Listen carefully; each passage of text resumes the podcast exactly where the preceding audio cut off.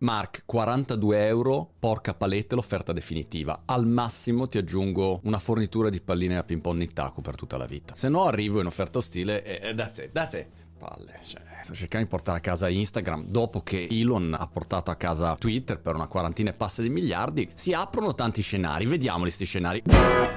Anzitutto sembrava abbastanza impossibile, vero o no? Nel giro di tre settimane, un mese, Elon Musk è passato da dire ma faccio socio di minoranza, magari prendo il posticino nel board, trollo un po' su Twitter, a sai cosa? Mi porto a casa tutta la baracca e comando io. Porto l'azienda a quel punto a essere un'azienda privata, non è più un'azienda pubblica e faccio tutta una serie di modifiche. E adesso vediamo quali sono queste modifiche, però è interessante vedere che ha fatto tutta una serie di prestiti per questa operazione, cioè al posto di vendere le azioni che innescherebbero anche una tassazione, se vende le azioni viene tassato e spende una barca di soldi, miliardi pagherebbe così, ha fatto una serie di prestiti, c'è dentro Morgan Stanley ad esempio, come sempre ci sono le grandi banche dietro per fare queste operazioni e sono prestiti garantiti dalle azioni. Questo significa che se le azioni Tesla scendono, probabilmente il buon vecchio Elon ha la cosiddetta margin call e allora deve deve rimpinguare le azioni per garantire un collaterale oppure deve venderle, insomma fare qualcosa. Quindi è un'operazione rischiosa. Questo è interessante secondo me da segnalare subito perché è vero che Elon Musk ha detto non mi interessa la parte economica e io credo che oggettivamente sia un'operazione più ideologica la sua che economica perché c'è già abbastanza robe per le mani. Però c'è un aspetto economico che dovrà considerare perché insomma 40 miliardi comunque sono 40 miliardi anche per lui. Stando poi sul perché abbia comprato Twitter non lo so il vero perché perché Elon non mi ha chiamato, non mi ha detto niente e non so perché l'abbia comprato, però possiamo mettere sul piatto della bilancia vari aspetti. Da un lato c'è una visione di un personaggio che è fuori dal comune e ha le sue follie positive e follie negative, come tutti, insomma, genio e sregolatezza, e questo è un aspetto. Ha una sua visione di quello che dovrebbe essere una piattaforma social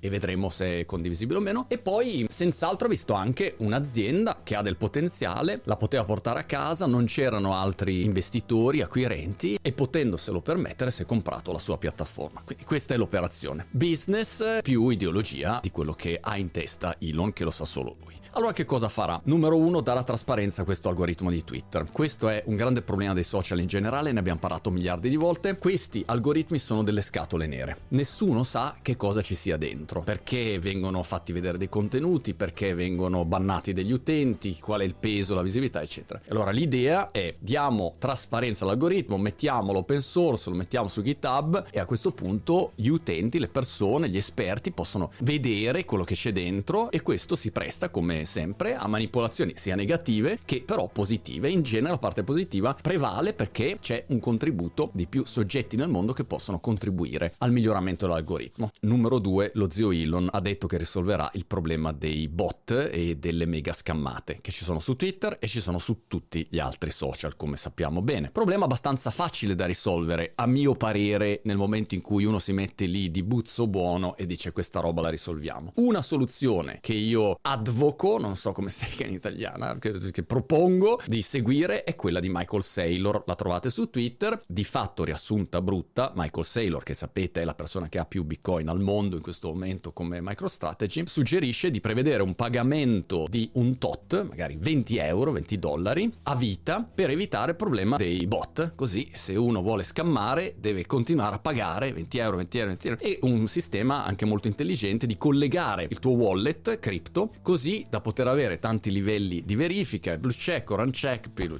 check. Interessante, quella roba secondo me viene risolta. Poi c'è il macro argomento della libertà di espressione, ci ho già fatto un video, a mio parere è un problema irrisolvibile perché riguarda gli esseri umani, libertà di espressione, libertà di opinione, però vediamo se Elon Musk è un fottuto genio e lo risolve, complimenti a lui. Io non ho la più pallida idea di come possa essere effettivamente risolto, ma staremo a vedere. Quello è un macro, macro argomento, vi rimando al video che abbiamo fatto un po' di tempo fa e poi quali altre modifiche andrà a fare. Si parla di una modifica, ad esempio, del modello di business. Staranno ancora fissi sulla pubblicità a Twitter? Sì, no, la pubblicità all'inizio era il modello privilegiato, poi sempre di più è diventato meno sexy e si è virato negli anni sempre di più su modelli ad abbonamento alla Netflix per capirci. La verità è che lo stesso Netflix adesso probabilmente, anzi sicuramente inserirà la pubblicità come piano, nei piani possibili e allora ci sarà probabilmente un bilanciamento. Quello che mi aspetto io è che Twitter offra un piano d'abbonamento dove tu hai una serie di servizi, magari mi dai degli analytics tweet fatti bene, se sono un'azienda mi dai una serie di servizi, customer care, mi dai in sostanza la garanzia che se io mi comporto in modo legale, tu non mi bani l'account, non mi frizzi l'account e mi aiuti a avere una presenza. Io voglio avere una presenza su Twitter fatta bene, mi dai tutta una serie di servizietti e io pago un abbonamento mensile e lo puoi fare a scaglioni. Avete presente come i software di mail marketing? Tanto più hai di seguito, tanto più paghi, significa che sei più grosso, puoi permetterlo. Questo potrebbe essere un modello. La verità è che quello che farà Elon Musk a Twitter non lo sa nessuno. L'unica cosa che però sappiamo è che questo tizio non è uno che va dentro leggero, è uno che va dentro con tutte le scarpe e va a fare le rivoluzioni. Va a fare la rivoluzione nel mondo delle automobili, va a fare la rivoluzione nel mondo dello spazio, cioè è uno che dove entra non gioca in piccolo, gioca in grande e gioca anche a reinventare, a dire ok, inventiamoci una nuova soluzione, inventiamoci un nuovo modello. E allora ci si può aspettare di tutto, ci si può aspettare che magari decentralizza interamente Twitter, lo fa riscrivere da zero e poi fanno una transizione, Twitter diventa di proprietà di una DAO degli utenti che hanno il controllo e la governance di Twitter oppure avrà il token di Twitter, cioè possiamo aspettarci qualunque tipo di novità e iniziativa di Elon Musk, perché non è uno che ragiona come me o come te, è uno che ha proprio una visione multidimensionale del pianeta e magari c'è una soluzione pazza furiosa che all'inizio dici sei fuori di testa, ma magari c'ha ragione lui, non lo so, staremo a vedere. Altro aspetto importante da considerare di Elon Musk, non è uno che ragiona con calma, è uno che parte subito. Vi ricordate quando in Boring Company hanno detto Elon allora facciamo un tunnel, ci mettiamo due mesi e lui ha detto no no ragazzi partiamo a trivellare adesso, subito e andiamo avanti per 24 ore al giorno per tre giorni, vediamo dove arriviamo. Cioè, è uno che parte subito, non è uno che ci gira intorno. E allora mi aspetto subito dei cambiamenti veloci e anche drastici, ecco, che magari all'inizio spiazzano, però è uno molto decisionista che parte super super veloce. Mi aspetto che l'impatto suo abbia anche un impatto positivo sulle altre piattaforme social. Eh, Marchetto, YouTube, TikTok e gli altri non potranno star fermi se lui inizia a fare delle modifiche. Ad esempio, se infila uno strato di cripto all'interno di tutta la piattaforma, gli altri cosa fanno? Stanno fermi? E in generale, se ad esempio mette l'algoritmo trasparente pubblico, eh, a quel punto Instagram, Facebook e gli altri devono adeguarsi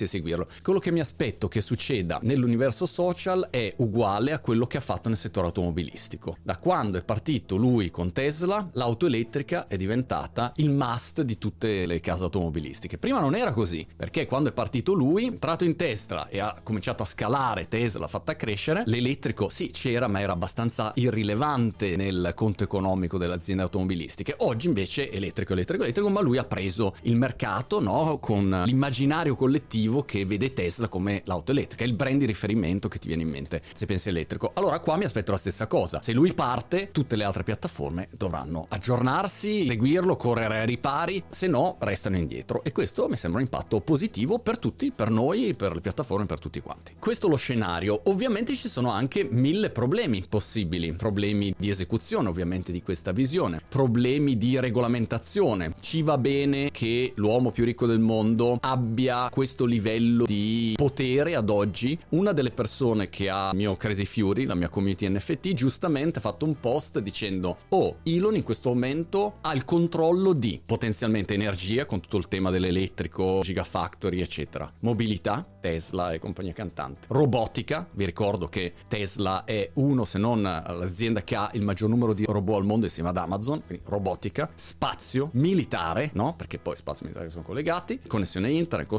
Starlinks e adesso con Twitter ha la piattaforma di comunicazione del mondo. Poi vi salto Neuralink, vi salto Boring Company e vi salto le altre. E allora una persona sola, per quanto sia un genio, per quanto possa avere le migliori intenzioni, che controlla tutto quanto, siamo sicuri che sia la soluzione giusta? Non lo so, io qualche perplessità ce l'avrei, per quanto voi sapete io stimi molto Elon Musk come imprenditore, però non dormo per niente, sonni tranquillissimi nel sapere che una persona c'è in mano tutto. Insomma, questo mi sembra chiaro che non è un buon segnalino. Ma questo lo lascio così ai governi e al regolatore valutare queste operazioni e questa immensa concentrazione di potere. Dall'altro lato, quello che è evidente, l'ha detto giusto Chris Dixon su Twitter, ha detto oh, nessun protocollo o piattaforma centrale per una democrazia può essere controllata da un unico individuo o da un gruppo di individui o da un'azienda. Non è possibile. Quello che deve cambiare col Web3 è che la community, le persone che fanno parte di quella piattaforma devono avere una partecipazione gestione, nelle decisioni e anche nell'economia di quella piattaforma. Questo è il vero cambiamento, la decentralizzazione è il vero cambiamento. Questa è la direzione che si dovrebbe prendere. Vediamo che cosa succederà. Aspetta, notizie all'ultimo minuto però. Ah, Elon ha deciso anche di cambiare il nome. Questa sarà la prima operazione che fa e il nome nuovo di Twitter è Twilon.